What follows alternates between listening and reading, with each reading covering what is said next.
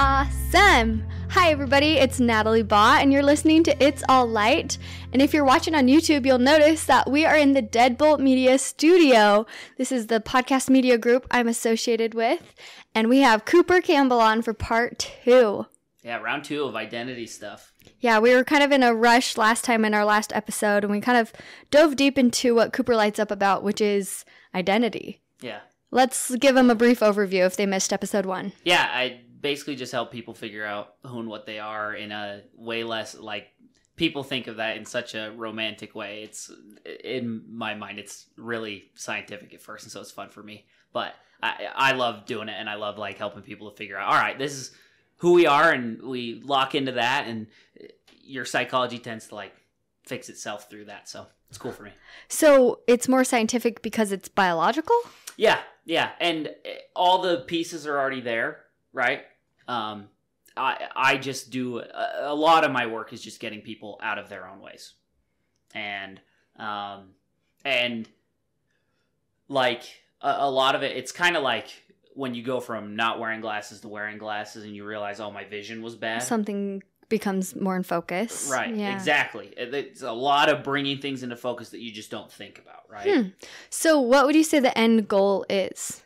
Uh, it's always basically people steering into the authenticity and genuine. I mean, that's something that I've always like. That's always the people in my life. That's been my number one priority. Is it's like, all right, do I get honest? I don't care what priorities you have, as long as you're true to them, honest, authentic, those sorts of things. And so you push them towards the authentic versions of themselves, and then they tend to do special stuff after that, because that's that's kind of my thesis, hmm. if I were to be in a college course, is the fact that yeah. everybody has it in them to do remarkably extraordinary things. It's just about figuring out and calibrating yourself to be in tune with what those things are for you. Hmm. So do you feel like most people don't know what they're capable of? Yes. And then when they dive deep into who they are, their potential, how to tap into that potential, then they're able to see more clearly, like you said, with the glasses. Right. And accomplish different goals, find right. new goals to achieve. Right.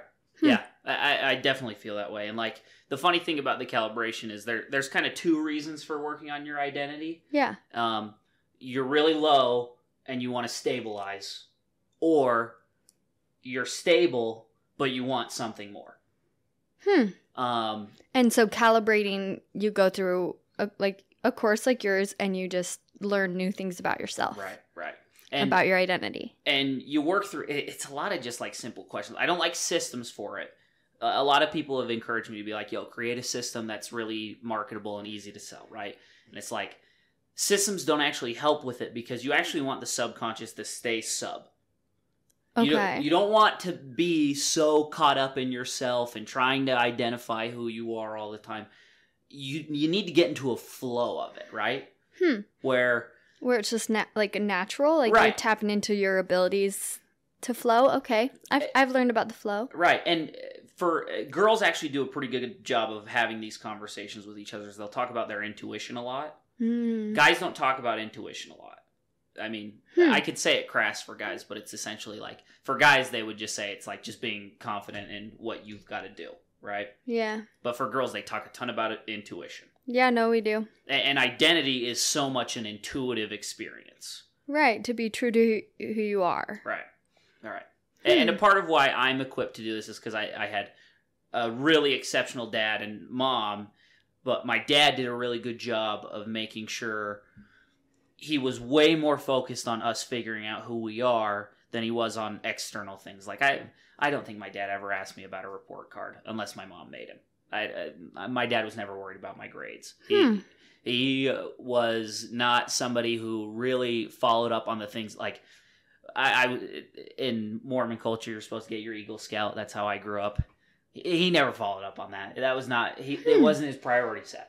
Interesting. So instead of like tasks and goals to achieve, he focused on just who you were. And, yeah. and how did you do that?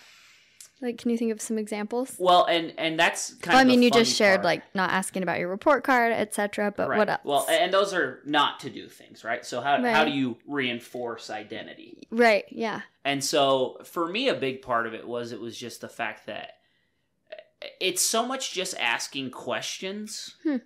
And then what do you not stomp on that can be considered bad behavior? One of my favorite questions to ask my clients hmm. is, what are things you're bad at but you love doing? Dancing. Dancing's a great answer. Dancing's a great answer. And so it's fun. When you start answering that question, you start to find out where it's like, okay, if you just like make little improvements on that, mm-hmm. and, and just like, even if it's not from a, I want to become a good dancer, it's I want to dance more. Okay. It gives your brain kind of a like, yeah, this feels like who I am. And then it just kind of like starts to throw good things at it, right? Mm-hmm. Um, I, I don't know the chemistry of it. I, I like to talk about myself so way more in terms of, even though I, like I said earlier, I talk about the baseline science of it. Mm-hmm. I'm way more of an artist with people. Okay. That's the cool part for me, is because people are so unique and diverse and interesting, I, I get to paint. And it's just little brush strokes, and you get little windows into who the people are at first, right? Huh. Okay. And so, um, I actually found a quote this week uh, from a guy named Charles Bukowski. I haven't looked up who he is and what he did, but his quote was, um, an intellectual makes something easy sound hard and difficult, and an artist makes something that is hard seem simple to yeah. understand. No, yeah, that makes sense, yeah. And, and that's what I love doing. Hmm. It's one of those things where it's really hard for me to work with, like, intellectuals and people who have really big egos and think they're a big deal. Because it's like, you are trying to make things sound more difficult in order to be cooler. And in my opinion, I'm working with, like, the most complex thing, which is people. And I'm trying to make it simple and easy. Mm-hmm. And I just think that's way cooler. I think that's way more challenging. And it's way more fun, in my opinion. It's just, it's complex. Yeah, I feel like... I taught in the M T C um, for volunteers for the church, and we would talk about, like, the prophets and apostles. They know so much and go so deep right. so that they can explain things as simple as possible. Right. And so it's like, when they can explain things simply, you know they have a deep understanding of it. So that's what we would focus on teaching. Like, okay, the deeper you go, the simpler you can present it. Right. Not right. that... oh, I, if I only know a simple amount, then I can teach it simply. That right. tends to crash and burn. Right. So yeah, there's a what quote a beautiful in thought. Preach My Gospel that this is where I started on it. Was yeah? was I heard the quote and I went, oh, that's how I need to teach, like, the rest of my life, which yeah. is it is true intelligence to be able to take a, a subject that in and of itself is great and vast, mm-hmm. and to make it so simple that a child could understand. I yeah, think that's President Packard said that. Yeah. I just think of Michael Scott. Explain it to me like I'm five. Right, right. Like I'm two. Well, and, and that's the cool part for me is, because I'm so fascinated by people, I can apply it to any relationship. And okay. that, children, parents. Mm-hmm. And you can see all of the making of it in a child. They, they have all of the identity markers, and they're starting to discover it. And it's why parenting's such a interesting thing for people, mm-hmm. is because it's so hard to sort through who and what you are in it, and there's not clear indicators of doing well or doing poorly. Huh. Yeah. Yeah. If you get me into parenting and, and family relationships, I'll, I'll well, drown on, because I love talking about that. Yeah. It's so interesting. I'm reading a book right now called East Winds. Okay. And my mom gave it to me. Her book club read it. And it's about this girl who grew up conservative Mormon, Um, like, kind of with the idea of, you get married, you become a wife and a mother, and that's your identity. Yeah. Um, and then her parents got divorced, and she had this rocky upbringing a little bit, and, like, kind of has an aversion to marriage. So the book starts, and she's embarking on a year um, honeymoon with her husband. So she got married, and then it kind of flashbacks to different experiences in her life that, like, shaped her, and, like, also real-time arguments or things with her husband traveling the world. Right. And it's interesting, like, how she just navigates it and discovers, like, her identity, like, and pairing your identity with someone else, because that's right. where it's like, right. relationships are so tricky sometimes, because you're like, okay, is this person inspiring me to be my best self? Right. Am I helping them be their best self? And then when we're together, are we truly ourselves? Are we right. trying to convince each other? Are we trying to... I don't know. I feel like there's sometimes a fine line of of how you act with other people, but how do you feel like you're your true self? Right. I don't know. I feel like for me, it, it kind of is an ongoing, like, is that me? I don't know. I haven't been doing this, which felt like me. I don't know. Yeah. No, that's, it's a really good indicator of if you're happy in a relationship, of are you doing things that make you feel yourself? Mm-hmm. And that doesn't mean chasing after any time you have a feeling, you know, it's it's not, it, it's not, uh, am I doing everything I want to do constantly? Right, right. There's a time and a place for different things too. Right. And it, it's way more, is it just like, is this filling up with more of the things that are who I am? And because it's one of the tricky parts about this. I, I, I've had this conversation with a couple uh, of my clients recently where I talk about, do you believe that there's one person for you, that there's a soulmate, or do you believe that you could get married and be happy with a lot of people? Probably the latter. Yeah. Yeah, I am the opposite. I don't I don't believe in the latter. I don't believe that there's a bunch of people. I'm a soulmate guy. Okay, why? One, I, I think it would be pretty offensive uh, for me if I've made a lot of sacrifices for marriage, so I I just view it as like, yeah, it's a little offensive to me to be like, oh yeah, like I could have made this work with anybody.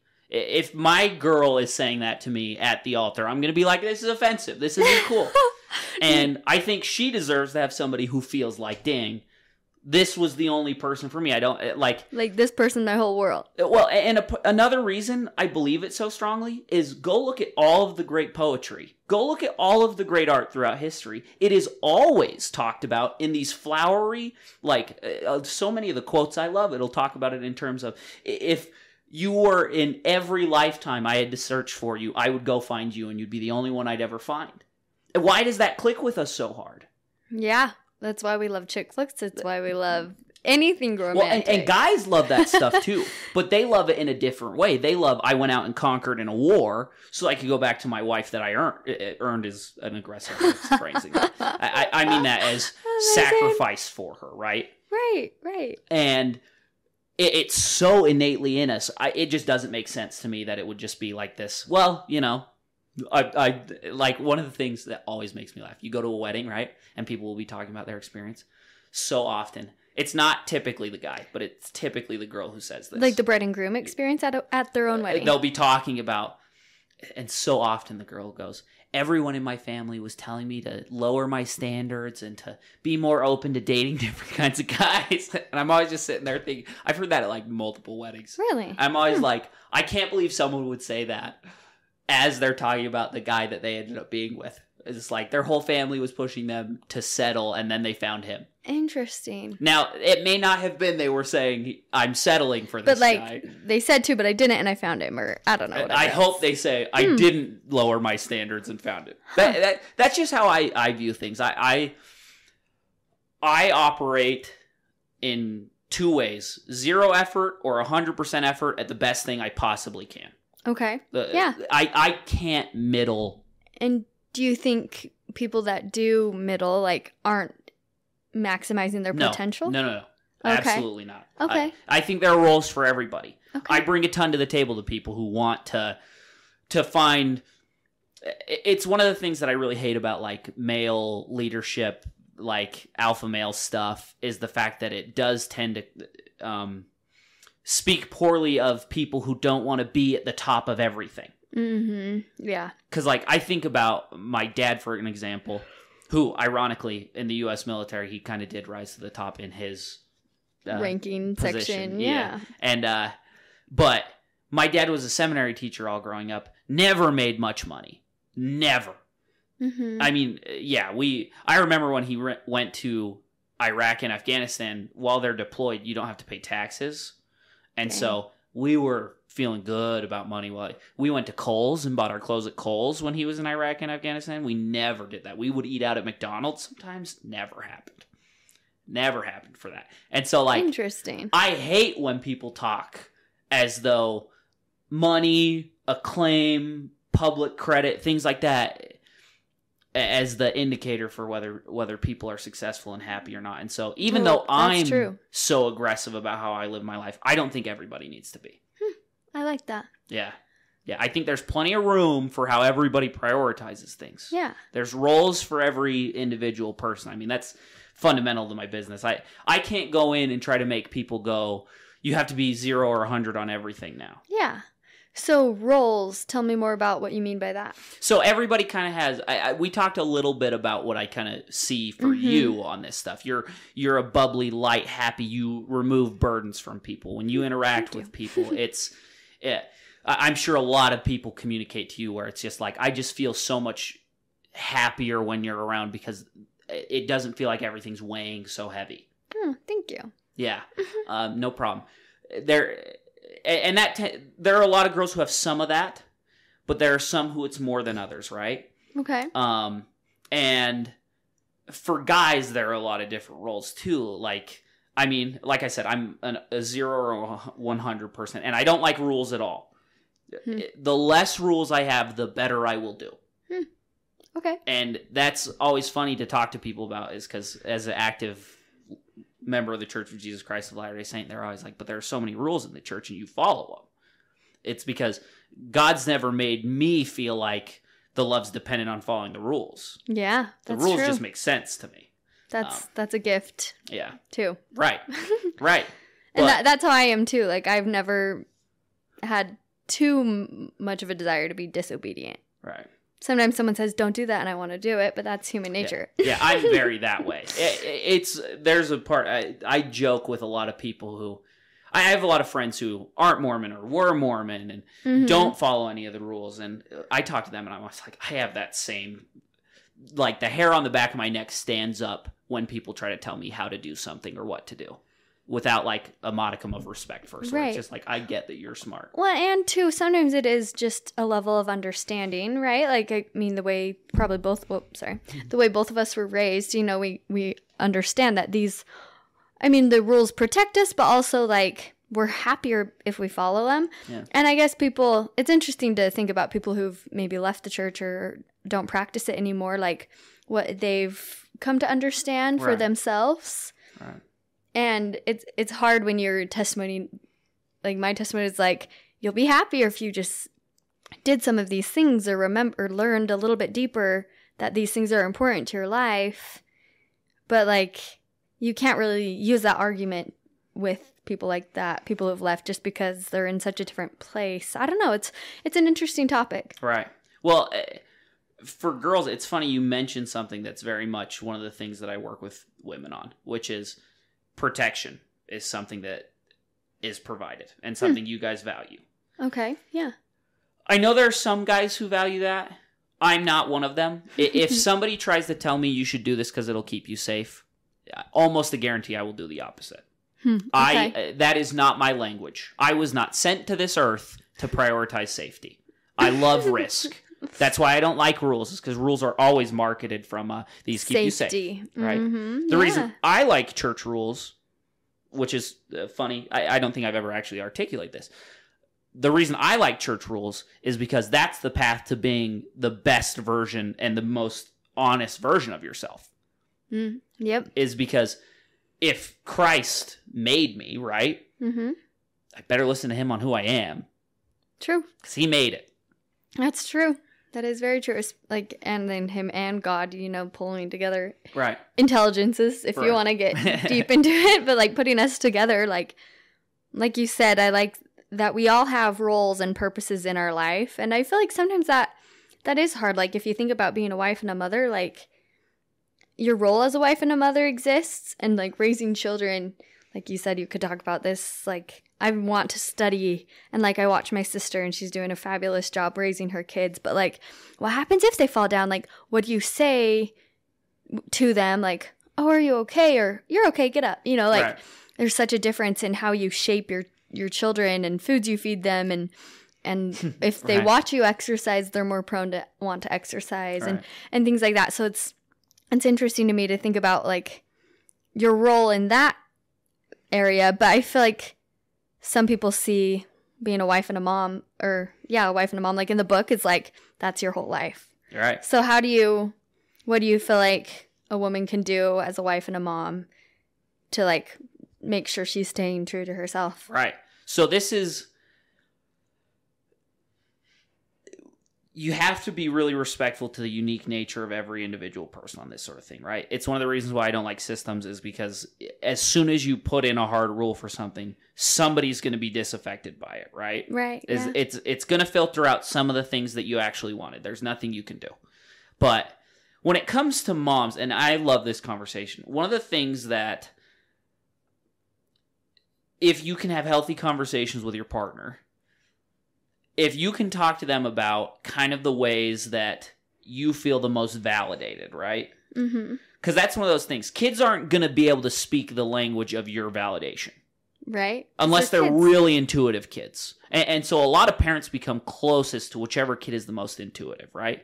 I'm super close with my mom, sorry, because I was really intuitive and I, I always spoke her language, right? And I was really good at sacrificing how I needed to be seen so that she could feel that way, right?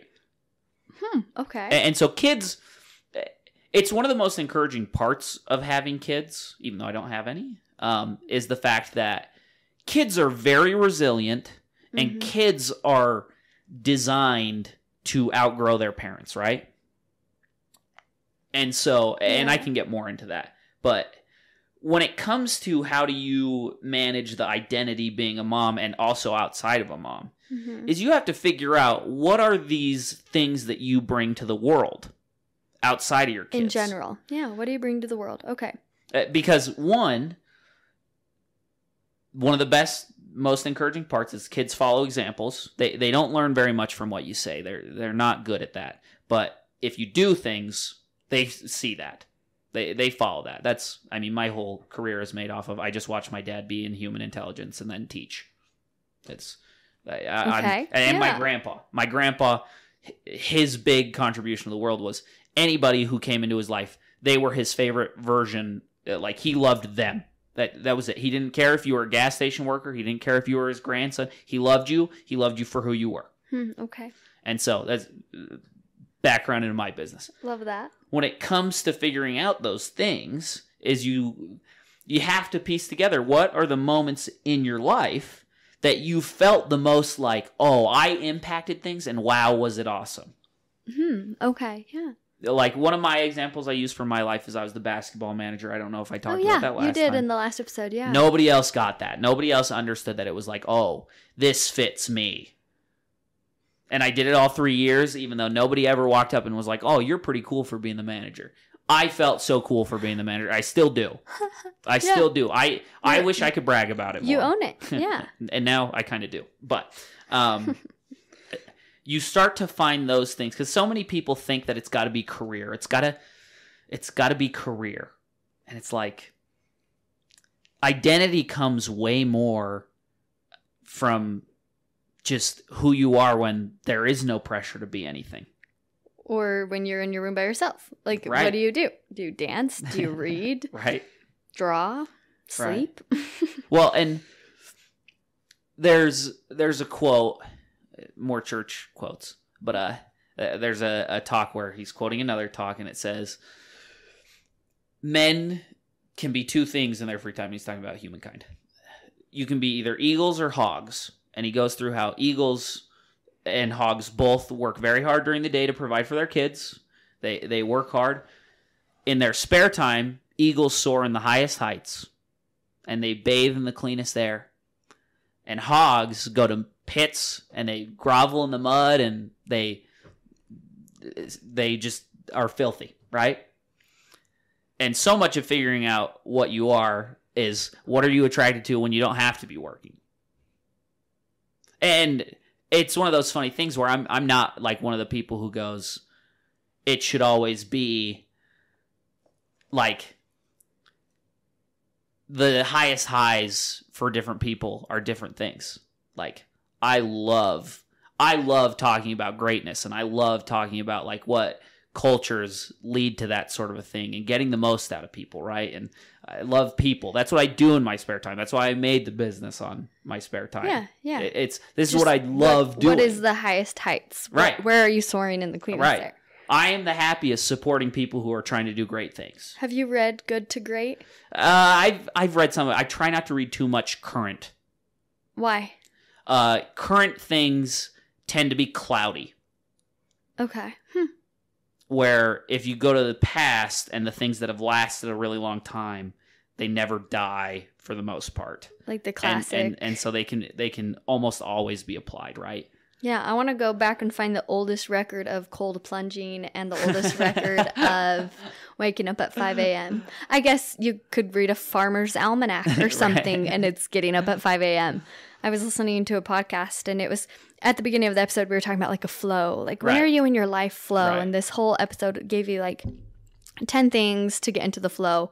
And his first one was, okay, you wake up at five a.m. and go trail running. Right. So that's where you feel the most alive. And lucky for me, I can relate to that. Right. But I'm like, oh, it's dark at five a.m. Like, it's scary. I don't want right. to go on the trails alone, you know, but you can modify it. But I love just like, for some people, like my coworker, it's going to the CrossFit gym, you know, right. every morning. And that is her flow. And she does it like two times a day, and she's ripped, and and she'll probably be that way her whole life just because right. that's what she thrives on. And right. she doesn't eat anything bad for her. Like, it's impressive that that's right. her flow. So how how can I get into a flow like that? Like, because obviously I want to be fit and healthy.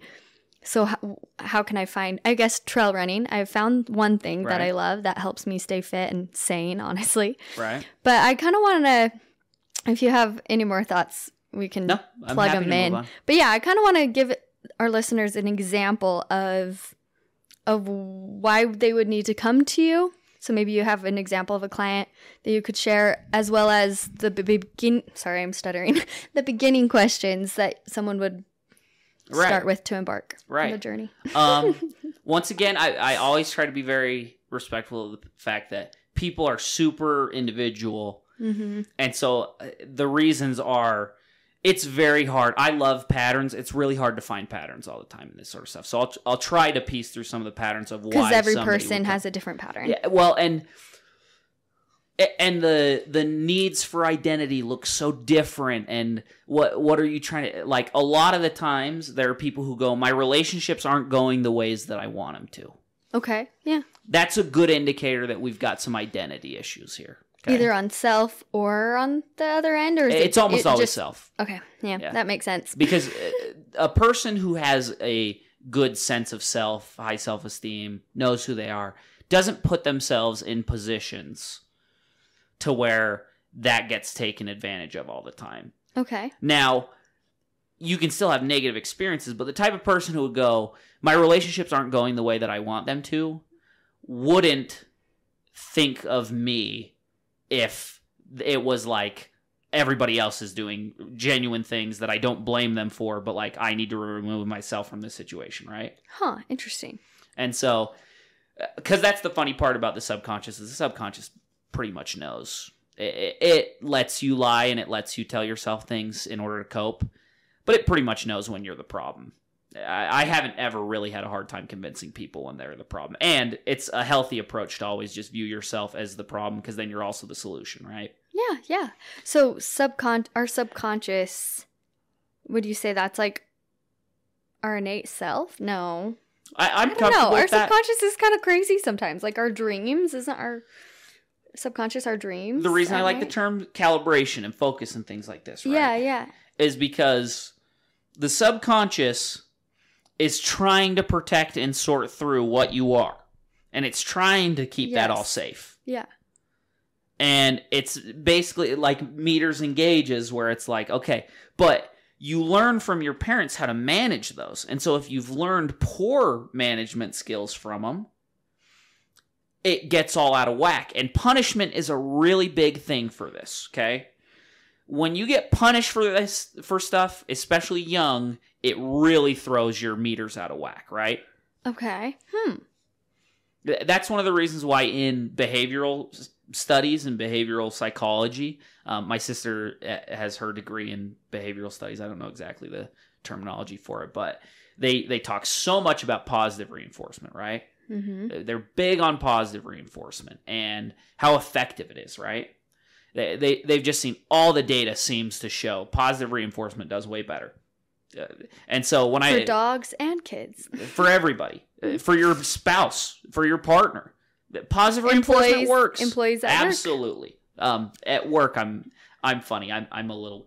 I feel like we're losing a little bit of competitiveness at work, but that's a whole nother conversation. Because too much positive reinforcement? No, because the thing is, is people think positive reinforcement means we never talk about any of the bad stuff. Okay. P- people think it means we don't strive for anything and we don't hold ourselves to higher standards. Right, yeah. It's just positive I reinforcement. I could see that. And, and one of the things I really like to plug into people's lives on this stuff is I, I just view it as neutrality to stuff. Okay? Okay, yeah. So, so often people use punishment when what they should do is neutrality. Because one of the other things they've found in children and adults, this always is for the most part true, is the fact that attention is currency.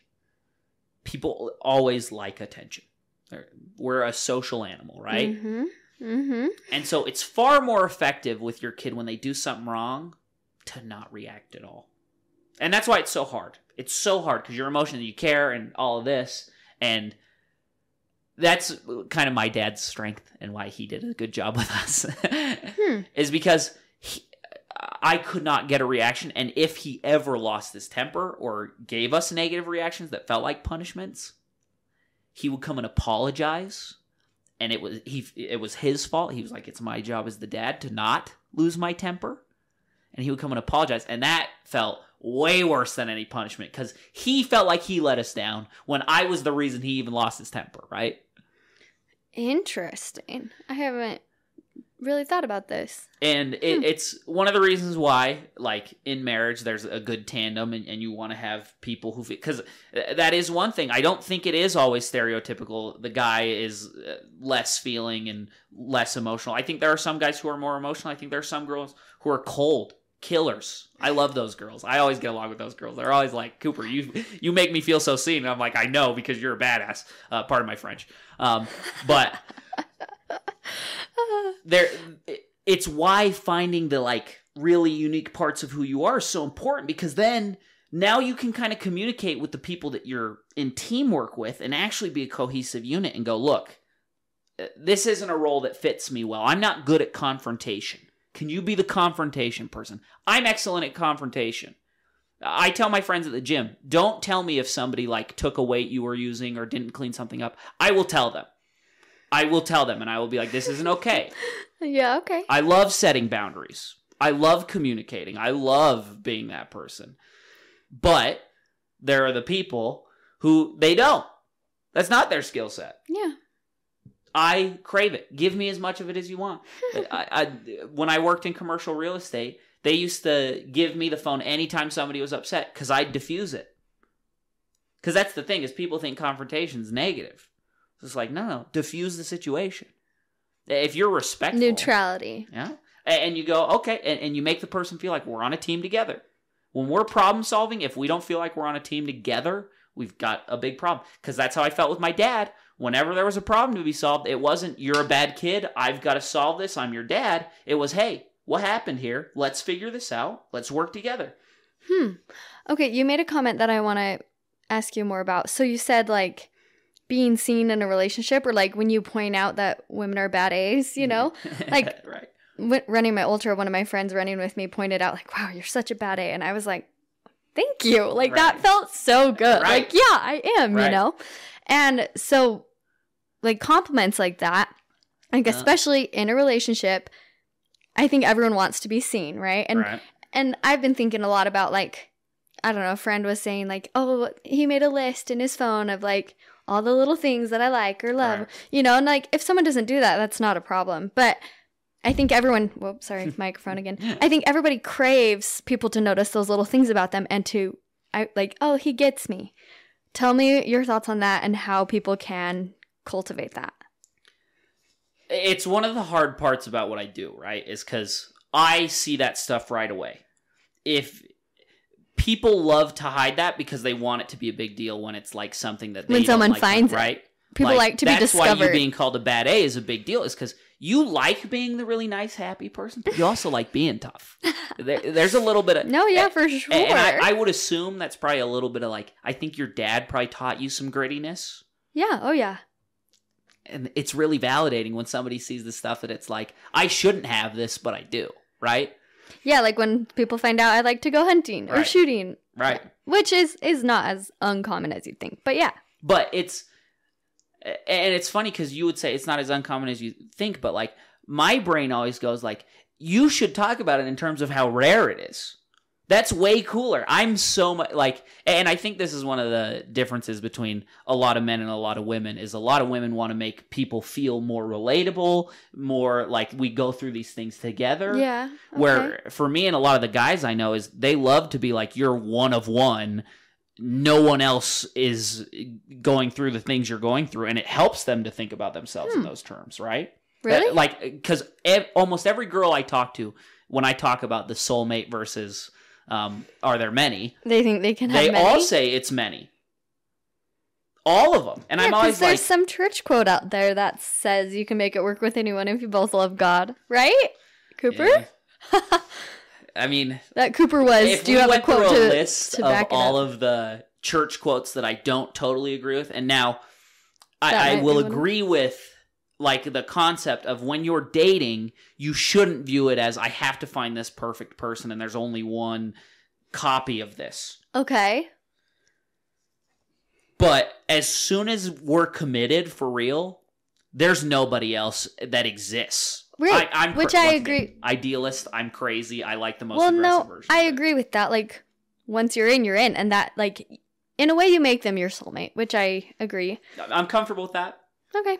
Um, we can agree on that. And it's it's just one of those things where it's like, I way I think guys are way more romantic about that sort of thing than girls are. I think girls are actually way pragmatic about love sometimes, mm-hmm. and it, that's the hard part for guys. I think I agree, yeah. I, I think a lot of guys go, I've actually been thinking a lot about this, a lot of guys go, she didn't realize that I would have loved her as much as I possibly could.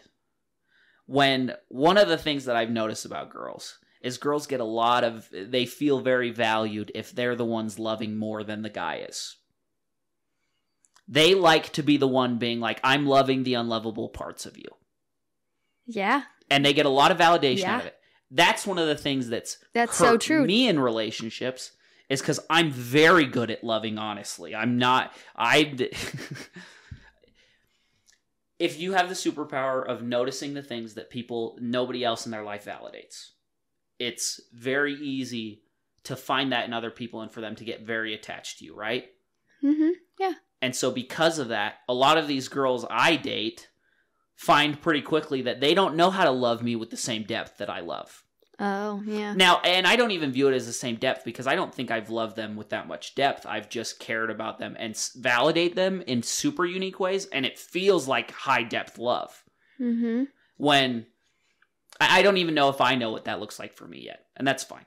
Right, right. That's fine. Huh, that's so interesting, though, yeah, because sometimes if a guy's being overly persistent and, like, really showing all this love and the girl's not there yet, if not more, then it's like... no chance. Well, and they, they or if the, yeah, if the guy's quote unquote hard to get, then the girl's like trying even harder to to. I don't know. I well, don't know. It's a, it's a game, and sometimes it works. And it's one of those things that people, when it goes bad, it feels so like personal, right? When it's like, in reality, so often it's just like the matchup wasn't right. He needed to fill a void more, or she was a little more closed off and didn't want to love to that depth yet, right?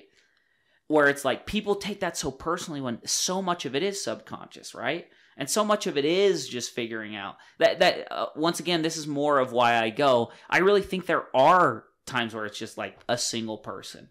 Yeah. And I think we're going to skew more and more towards people believing you can be with anybody because of the divorce rates. When you get so many people getting divorced, you don't want to think that there was a soulmate out there. And that, hmm. and I understand that. Once again, I'm an idealist. And so if you're somebody who likes to be in the middle and be safe, yeah. you're not going to like how I talk about things. And that's okay. Yeah. Because we both got different roles in society. It's fine. You do you, I'll do me. We'll all be happier because of it. Well, what you're saying makes sense though, like in the terms of a soulmate, is that like most people you ask who got married, to some degree, it just felt right. Oh. And there's there's that. That's what your subconscious is matching with your conscious, right? It's right. just right. Right. And I'm I'm very much a big believer on that where it's like... And sometimes that feelings. takes time, though, too. Right. Right.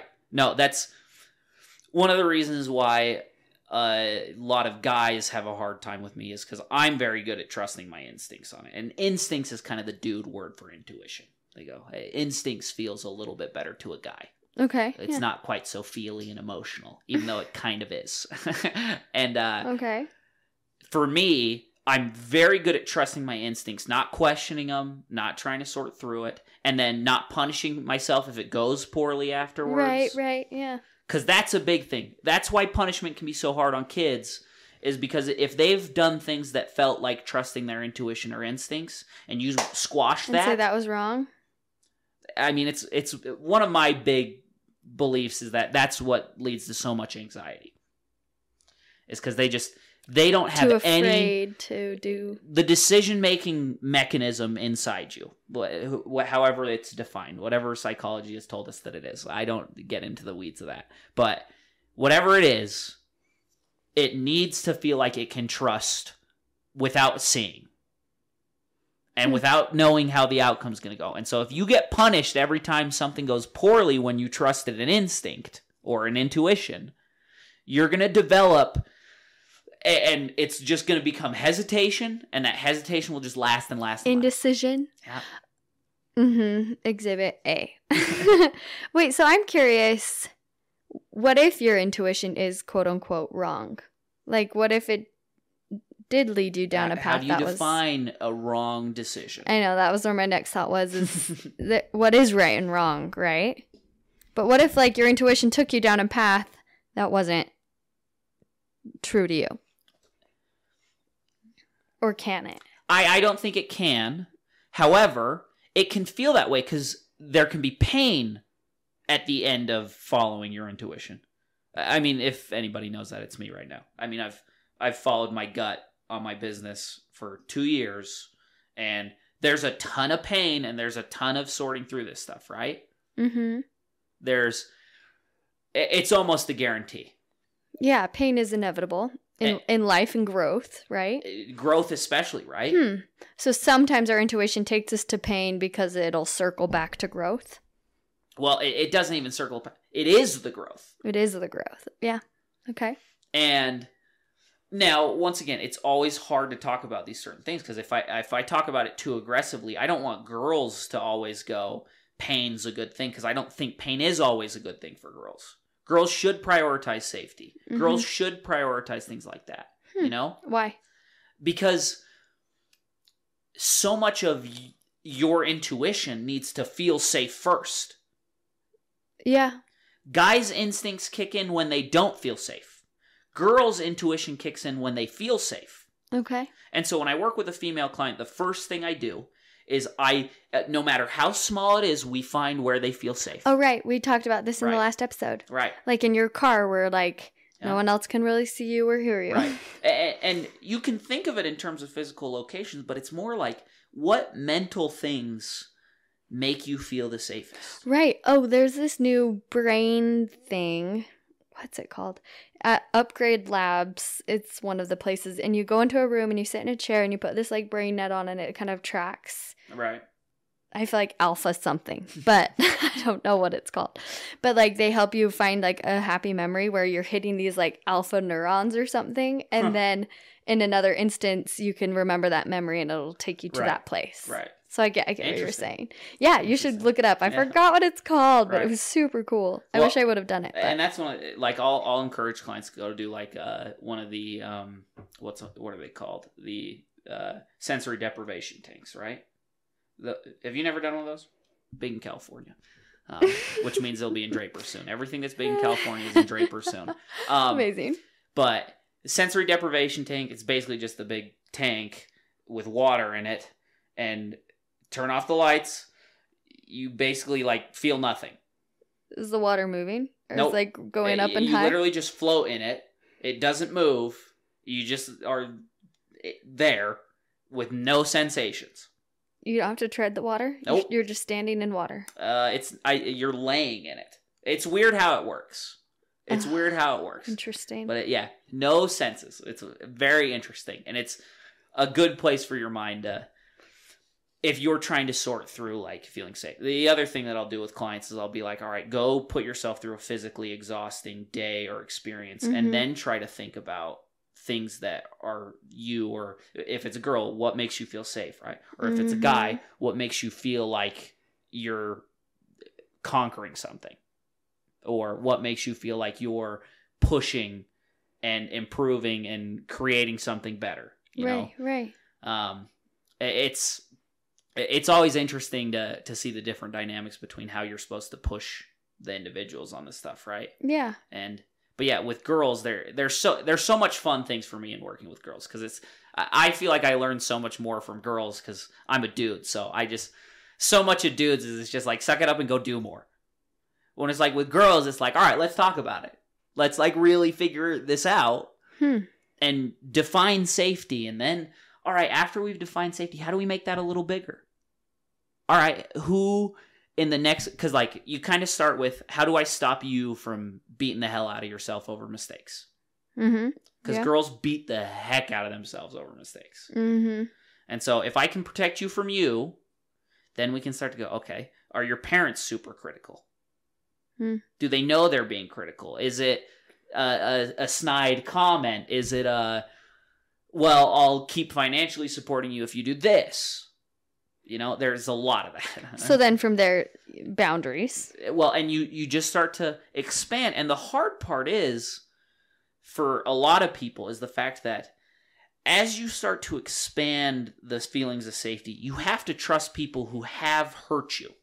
Yeah. Like your parents probably have hurt you and made you feel unsafe. Otherwise, your circle wouldn't be as small. And so you have to start by being honest with them and being like, look, I do things you don't like. And that's always going to be a thing. My parents yeah. thought I should have gone to school. I wasn't a perfect kid. I'm sorry.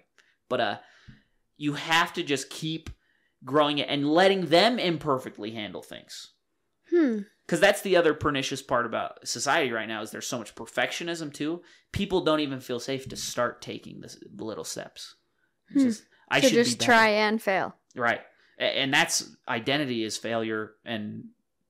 Uh, I'm sure at some point you're supposed to get good at it. But if I'm not good at it yet, chances are you've got a while to go. Good at failing? Yeah. Well, yeah. Not even failing, but like at being myself all the time. It's still not... Hmm. It still never feels like... because there's pain associated with it, your brain never stops going, pain is bad. So steering into pain is never easy. Mm-hmm. And steering into letting other people be imperfect, that's something that was really hard for me. I'm really good at just cutting you out. I don't need people. Huh. Well, yeah, especially in a, like a husband-wife relationship, I feel like something I'm working on is is knowing that the other person's imperfect. And like me and my friend went to lunch and we were just talking about relationships and just like, she's like, two years ago, if I would have known where my life was, like, I, I would have had no idea. We would have been here. And she's like, and I don't know where I'll be in the next one or two years, you know, with right. like a entrepreneurial husband, you know, never know how the business is going to go, investors drop or whatever else, like switching jobs. She's just like, it's just uncertainty. So you find someone that you're willing to accept all their uncertainty. Well, and this is one of the most important things is you have to figure out who they are outside of those circumstances, because then you can have certainty.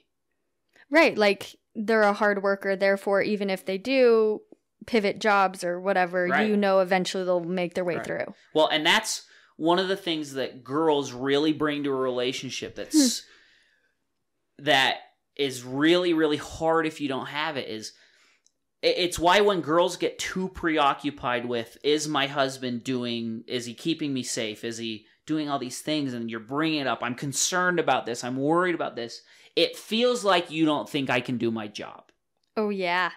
That is, yeah. And so a big part of girls, they have to have faith in their husbands. That's why you marry them, right? And that's why trusting your intuition so good is because if your intuition led you to the guy, it's not uncertainty of him, it's certainty of your own intuition. Of of sticking in it and working through whatever comes your way. And, and that's way more validating to the other person, because it's like, she trusts that she made the right decision in picking me. I'm not going to sit around and play video games for two hours today because I need to go out and get more work done. Right. And I think guys biologically have an innate sense of, I do want to provide, I do want to take care yeah. of her, I do want to take care of my family and right. work hard and be successful. Right. Yeah. Well, and, and that's so often you have the conversations and we'll talk about all of these things that we believe people have innately. And so that's why my business is important, is because there's all this innate stuff there. Mm-hmm. We just got to remove some of the gunk. And it tends to be from your parents, and that's okay. So then it's sifting through those things from your parents and setting boundaries from those things. And would you say it's just recognizing that and building off of just acknowledging that? Yeah. And it depends on your communication skills, and it depends on it depends on what you want. Like I've said, I a reason I'm a good person to talk to about this stuff is because you will always get the most aggressive version of the events, right? Mm-hmm. And so you can sort through where you are, because I'm so aggressive. It's like, okay, I don't need to go quite that far. I'm a sixty-five percent person, and Cooper's one hundred. Like, I don't know if I should say that. There's a person in my life who calls me specifically to get the most aggressive version so that they can then sort through, all right, how do I actually feel? Hmm.